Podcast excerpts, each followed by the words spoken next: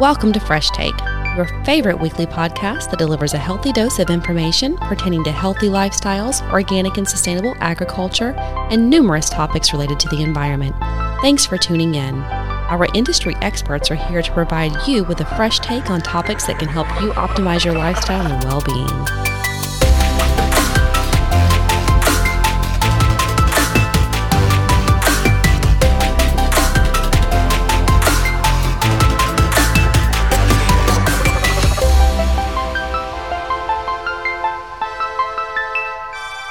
Fresh Take. On today's episode, we have part two of organic certification with Adam Maxwell and Dan Zaman. On last week's episode, we got into the specifics of organic certification, and today we will continue this conversation. Thanks for joining us. Dan, I have a question for you specifically. As a consumer, you were a consumer first, you know, and you really didn't understand at that time what went behind the label. So now that you transition, I mean, you're not just a consumer, you're working within the industry. Knowing what you know now, what are some of the common misconceptions that you had prior to getting into the field just about organic products and what went behind it? And what do you feel like are like the most common misconceptions you notice like now when people call to inquire about the certification process? Like from both sides, from the consumer standpoint and now from a professional standpoint, what do you think the the common misconceptions are along the line? That's a great question. So as a consumer, I, I guess I have like two parts of this because I, I grow crops too, and, okay, and I'm a buyer it, too. So you've got it from every every realm there for sure. Uh, as a consumer, when I saw that logo, that USDA seal, I assumed that there are no pesticides on the crop. Okay. And while that is not entirely true, there can be pesticides, but they're just not synthetic pesticides on an organic crop. There's still pesticides that we're allowed to use, but they're all, for the most part, naturally derived. Mm-hmm. And um, what's an example of a natural derived pesticide? Can you think of one? Yeah, pyrethrin is a good one. Which is a plant. It's, yeah, it's, it's extracted it's a, from plants. It's a botanical extract from a plant, from chrysanthemum flowers. I think was yes the main one. Yeah, yeah, that's considered a pesticide. While it's not as nasty as some of the other synthetic pesticides that are, you know, concoctions with pretty harmful neurotoxins. So that's one misconception I had from the consumer's standpoint. One of the common hangups to getting certified that people just assume is is compost. Okay. Compost is heavily reviewed and analyzed and there are a lot of places nowadays that make compost and they go around the community and collect scraps and stuff from cafeterias and and things that are hard to verify the origin of. Right. And so while the product is probably really a great compost to use, it's not easily verifiable what the inputs are in the, the feedstock for compost. So oftentimes we can't approve it.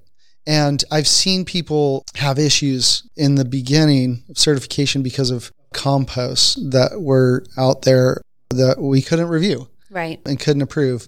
That one I think comes up. Wouldn't you agree, Dan? That yeah. that one that one comes That's up a lot. Compost is well, complicated. I, yeah, I wouldn't say it's it's a a huge issue, but I see that a lot where people naturally assume that compost is something that's just going to be it's allowed. okay no matter what. Yeah, right? and it, not knowing what goes into that. Right, and yeah. it's harder when you go to the store and buy a product if you know somewhat what you're doing.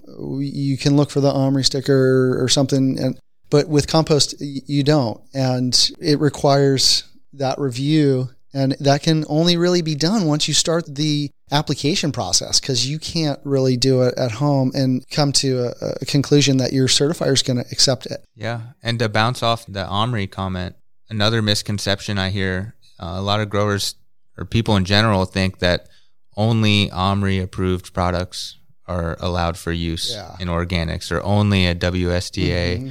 approved product. And actually, one thing I was surprised about when I formerly worked in this field is how many other products we do allow for use that we just have to review at a case by case basis. And you'd be surprised with how many things that may not be OMRI certified are completely acceptable for organic use. This yeah, goes back to the, uh, the the scrutiny of the process, as right. we were talking about. You know, OMRI and Washington State Department of Ag, WSDA, that it's another uh, agency that reviews inputs and make sure that they're compliant with the standards and put their seal of approval. So they're doing that work. But when it's not OMRI approved or, or review or WSDA, then the certifier now has to review it. Yeah. And the scrutiny that you guys have to go through to make sure that it's compliant with the standards. Yeah. Get all the information information from the manufacturer. Make sure that the process complies with the regulation, that it doesn't contain any synthetic ingredients. People would probably think compost. What's wrong with compost? Yeah. What would be wrong with a compost pile that you know you guys would say that's standards don't allow it? Well, you know, the feedstock is there. There's levels of uh, what's acceptable and what's not. And, and for allowed? one thing, what what was that? Paper. Paper. Uh, not if it, it's dyed. Because some people say, oh, paper, you know, there's Yeah. some papers now that you can say that you can recycle and then you can put in your Yeah. compost pile. But we wouldn't allow you know a, a, a dyed paper Glossy product to be put in there. And so it, with the scrutiny part, if somebody's getting feedstock from a cafeteria or something, can they verify? Can they vouch for the fact that uh, that product didn't exist in that? S- And most people probably couldn't really say with 100% certainty what was in the product. And so for that, it's, it's, um, it's challenging. Um, manure it Yeah, has its own requirements. So if you're using a manure, and now this wouldn't this wouldn't not allow you to be eligible for certification, but manure in your compost is you know obviously fair, very common, but it has to go through uh, a turning and temperature records, and for it to be uh, considered allowed as a compost. yeah. If it was just applied without those, we would we would consider it a raw manure application. Which means then that there's a restriction of how it's going to be used, correct? Yeah, the 90 what we call a 9120 day rule. So if it, it you could apply raw manure to a crop no sooner out from harvest than 90 days for for crops that are are not in contact with the soil. Yes. So yeah, so something citrus. like yeah, like citrus um, is is a good example. But any crop that is in contact with the soil, Like lettuce. like lettuce, you can't apply raw manure application within 120 days of harvest. And that's because of uh, a lot of it has to do with food Pathogens, yeah, pathogens yeah, and, and food exactly. safety. It's not because uh, raw manure, Yeah. for again, everyone listening, especially consumers, animal manures have been part of farming systems forever. Yeah. So, so th- it's not necessarily something that there's anything wrong with it, but it is getting back to some of the things that Public safety. farmers can use. Yeah. Well, but farmers because they cannot use synthetic fertilizers, then they have to use some, you know, Yep. materials that contain nutrients that the plant in the soil needs, and so manures are, is one of those things that they can use. That reminds me. Um, earlier we were mentioning the why does organic food tend to cost more, and I think we just touched on that a little bit. These organic growers can't just use synthetic fertilizers and have a picture perfect uh, nutrient schedule. They kind of have to. It's like a art balancing. When did I incorporate the manure into the soil? What what kind of compost I'm using, and it that requires a lot more effort and a lot more cost. Um, Labor, in many yeah, ways, fi- yeah, right? financial Yeah, and time and labor um, that goes into it. So that's another reason why it costs more than your conventional counterparts. Because of that, do you get a lot of calls or do you get a lot of inquiries about tra- like transitional organic? There's a good percentage of our clients that have transitional land. So, you give an so a of lot of a lot of our clients uh, that are certified may want to incorporate new land into their uh, Right. operation, and they might get a lease of land or or purchase another parcel, and either the land isn't eligible because of conventional practices that were on it prior, Prior, right. or they just can't vouch for the use of the land and you have to have somebody who can sign an affidavit that says there's been no prohibited substances and uh, whether or not that's happened you have to have somebody that's going to vouch for it so if you've only owned the land for a year and you can't get a hold of type of anybody who can sit yeah so Right. so sometimes it's transitional just simply by default because of that but right. yeah, we uh, will often have land on on a grower's application that is still in transition, and then if they go into our transitional program, we which we we give out transitional certificates, so they Right. they have something to show for the land that's that in doing, there. right. Yeah, and once that date reaches the date of eligibility, we can add it to their their um, certificate, but only if it's in the plan, because that would mean that if it was in our transitional program, that it we're doing a, a inspection based on that land being or you know treated as organic and it's it the land itself has been seen with with crops in the ground there too And so, and so, because basically, and we've been talking about you know the process and, and mentioned certificates. That certificate, which is the end goal of the farmer, is basically a license. for them to be able to call their products certified organic. Label them as such. Use the USDA seal, which um, you know Dan has alluded to, um, and they have to go through this process every year. Correct? Every year they must renew their organic certification, be inspected every year. We're trying to make sure, or, or certifiers, I should say, are trying to make sure that they comply with the regulations every year. We've also talked about the process and announcing inspection. So it's a lot to it.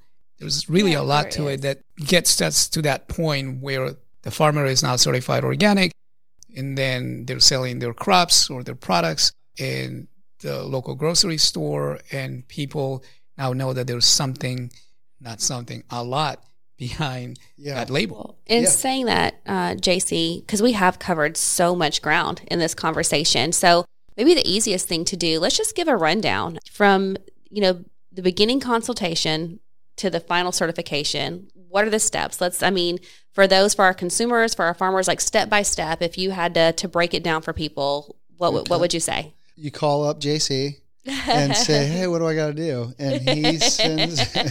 That's well, that's He- step one. well, yeah, and then you you know they'll we'll send out a packet information that you must fill out and Right, and this is for any certifier. Yeah. If you choose not to go with QCS or any certifier, you you would call their company. Yeah, you call the inquire company about what it takes. Inquire to see if you're eligible and ask for information see- packet. Yeah, Okay. yeah. And then from Um, there. get some resources if you have questions as to whether or not you would be eligible. Maybe talk to Dan or I if we ha- if you had specific questions. Again, we we're kind of limited on what we can tell you to do, uh, but we can tell you if something that you've done is um, you know so it, it meets the the qualifications uh, to to some degree. You know if, if it if it's compliant.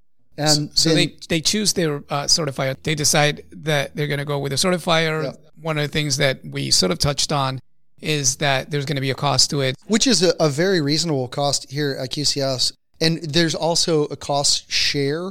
So for a large portion of the the fees that are associated with your application and Yeah. your certification process can be uh, subsidized and or you know basically refunded. So it's it's really affordable to to do, uh, in my opinion, especially given the the level of of details that are required. Right. But we, you know, you send in your application, you send in fees, we um, go through it. A reviewer would look at the your application, and if there's any questions or anything that we have to follow up on, we would follow up with the the operation, the grower, as to if if there's information we need that wasn't provided. We may have to do um, some input reviews on there. We, uh, you know, we may have to send them back part of the application to get reevaluated, to get things uh, sorted out if there's right. questions. Yeah. And then once it is clear and we've created all our internal documents that are what we use to monitor the fields and um, the inputs and Maps. all that. Yeah. We, once we get everything sort of lined up in, in a nice, neat packet to send to our, our inspectors, then we have somebody that'll assign an inspection. And we try to do that in a way that we, because the, you don't just have an organic inspector in every town, you, um, you try to make it so that if you're going to uh, rural Texas, that Mm-hmm. we try and loop it in with some other people in that area so we can offer it at a at an affordable cost to So the the grower 'cause inspector they can have to cover as much inspection. ground Yeah, as possible yeah. while they're traveling. That makes a lot of Yeah. sense. So they send them that packet. The inspector goes out there, and what they're looking to do is is verify that what was written down on paper matches what's actually happening in the field, gotcha. and and then they, in their own unbiased, you know, observations of the mm-hmm. inspection, will fill out the checklist and update the the OSP if it needs be, and um, and then give them a you know a form of of their exit interview that says this is what we believe is you know going on here. This might be an issue. These are these are things that they just sort of address right, Right. so there. either hey, everything Yeah. is great, or these are items that need to be corrected before we can certify you. Exactly, and then it comes back to the reviewer to decide if those are actually issues If that they're if they're if they're legitimate concerns right. and but a lot of it is you know it's based on the eyes there the uh, the inspector Right. and it has to match that record keeping going back to the record keeping that's like a huge factor That's the one I'd say one of the biggest things. Yeah, is, Mhm. is record keeping. and then um, it comes back here you know we we go through that inspection report look at pictures and look at receipts invoices uh, sales records seed uh, sourcing the whole the, everything. They do a mass balance and traceability audit there. Mm-hmm. They'll choose a crop and go through it to see if they can, uh, you know, make sense of the product to make sure, sure that what was planted is actually what they had sold and what was in inventory so that there's you know you could trace it all the way through right, and it's reasonable right. that that they had a reasonable yield for what they said right. was was sold or what they have in you know in, in inventory yeah you got so anything everything goes everything yeah. looks good everything's straight then everything you can yeah. go ahead and issue their certificate you can issue a certificate and then you're good uh, till your anniversary date for renewal in that meantime we talk to those clients throughout the year if they have questions or they're updating their organic system plan, it's something that's required to do immediately. Mm-hmm. So if you are adding inputs or um, crops, even or crops, you know, if somebody says they want to grow, you know, lettuce in the middle of the year, then we would request that they send their seed sourcing here so we can see that they were using organic seed or if you know that they at least checked commercial availability before using that. So uh, there's there's a lot of things that happen throughout the year outside of the renewal process, mm-hmm. but um, most of it is is during the review. The organic systems plan is basically the the main component of this. The systems plan is basically the description of what crops are being grown, how they're being grown, how they're being harvested, what inputs are being used, pesticides, fertilizers. The inspector shows up and basically confirms all of that and does the mass balance and other other technical um, inspection kind of duties. And it all comes down to record keeping. If you're a grower and you're thinking about being certified, I think the main thing is really look at your your operation and see just describe start with a description what you're doing. Like i mentioned what what crops you're growing how you harvest. And then our application is basically an organic systems plan the first time you apply with with it QCS lays it out for yeah, you. It's, it's kind of a template. We're we're okay. yeah it's exactly a template of um, many many other certifiers, they most of the applications look very similar because again, we're all basing the criteria on the federal law, right. which I, I feel like we should mention. The CFR is a is a the National Organic Program is a federal program. Awesome. I just have one final question. Both uh, UJC and Dan alluded earlier in the conversation about not being able to consult. That that's that's a no go. You can't do that. But just to clear it up for for people that want to know, I mean, because when you're new to this, you're going to have a lot of questions. Is there someone if, if you call a certifier, like I said, when you're filling out the the the first the initial application, can you help somebody like walk them through that? And you know, can I mean, is that considered consulting, or can you kind of be there to say, hey, you know, I'm reading this. This is how I interpret it. Is this exactly what you need? Do I need to add anything else? I mean, are you allowed to assist with that process? We are. We are allowed okay. to assist to some extent. If they're asking explain. you, you can explain what the regulation. You just can't make a recommendation. You cannot make recommendations. Right. You can advise use a product or these products, brand names, and everything else. Yeah, that's not allowed. That is considered a conflict of interest. If the certifier is going to be the one who verifies compliance. They can't just say, this is what you got to do to uh, get us to certify you. Right. And so that's part of the reason why um, that's there in the regulation. But when it comes to explaining, well, why do you, you know, do I have to uh, source for organic seeds and what does it all mean? We can explain that. Right. Or when people or, call to ask about uh, glyphosate, you or, can t- tell them that that's a, a solid. Correct. if somebody would say, can I spray, you just said it, can I spray this herbicide that I can't even pronounce what the right. name of it is, but I think it's glyphosate. Oh, you can't you can't use yeah, that. That's a synthetic that, right. that's a synthetic, synthetic herbicide. Right. Right. Yeah, I mean if a grower called and asked me if they could do that, I would probably flag their record and, and say that we should probably scrutinize their uh, uh, that, you know, that would be a random well, inspection, that's a, right? that's a pretty common uh, one that most people should know. That, should know. But, but, like I said, yeah. there are some people that are just so new to this that you know you just you never know. What's interesting about what's you happening and, and, and I guess it's not just happening now, it's happened, you know, over time is that not everybody who gets into the uh, industry, organic industry, that is, has a, a farming background. There's a lot of young. Uh, we get those conversations. Well, there's so many people now interested. People now correct. that are, you know, this. It's not the the grandmas and the grandpas and the moms and dads. You have people that are, you know, in their their late teens, early twenties that immediately know this is what I want to do. I mean, they're not yeah. even fresh out of school they're in school and they know that i want to i want to have a farm i want to be a farmer i want to do this i want to be a part of the movement. The average age of a farmer is decreasing. It, it is it's getting younger yeah. and younger and, and, i love so it. Dan, dan was alluding to it you know what he was explaining about how he got into all of this. Even you know yeah. with a background and understanding there were some things about the organic regulations that you didn't really know a whole a, lot about. there's a lot. It's, yeah. There, it, it's a really complex uh, system it's and, it and that's is, a good thing too. Yeah. Um, you you want it to be, you want to look at everything uh, under scrutiny and and confirm and verify that something is as clean as what they're saying it is, and you got to have that standard set of guidelines to help help you along the way there.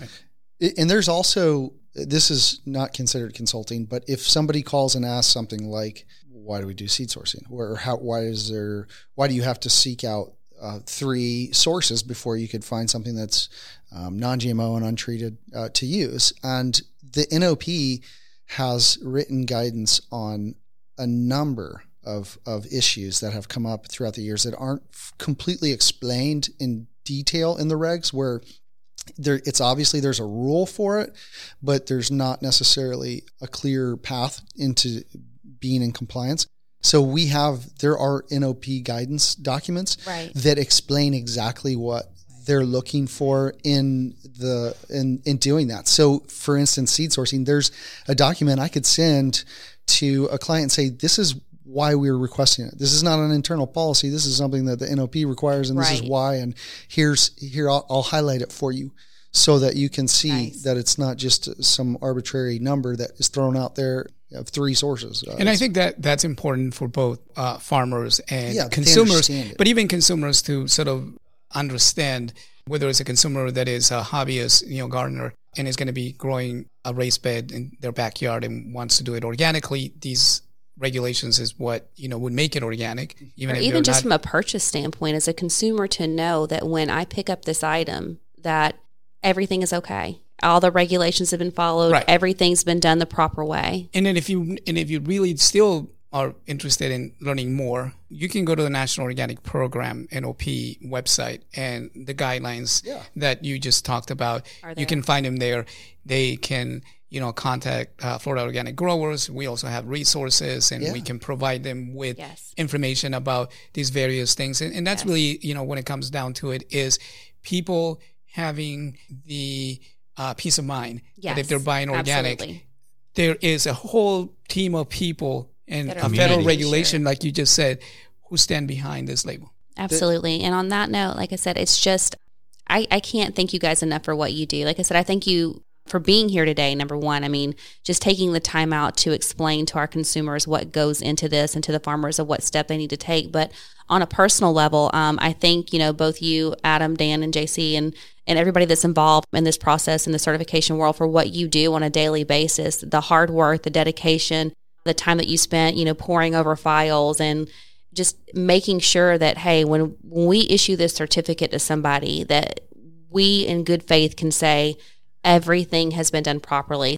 Like I said, I, am very thankful for this. And I think that our consumers really needed to hear this conversation today to know that, you know, when when you set out to buy something organic, that it, it's, it's a process behind it. And there's a reason why some of the things are the way they are. And that's, you know, why there's a little bit more cost associated with it. But gosh, it, it, it's worth it. In the long run, it's worth it. So, like I said, I thank you. If any of our listeners want more information on this topic, you can always log on to foginfo.org. You can send us your questions. We'll be glad to reply. You can also leave comments on our social media Facebook, Instagram, Twitter. And again, we'll be glad to reply. Um, as always, we thank you for listening. And this has been your Fresh Take. Thank you guys for listening to today's episode. I hope you guys enjoyed the conversation as much as we did. As many of you already know, FOG is a 501c3 not for profit organization, which means we need your help to keep all of our content free to the public. Please consider making a tax deductible donation today. We would really appreciate your support.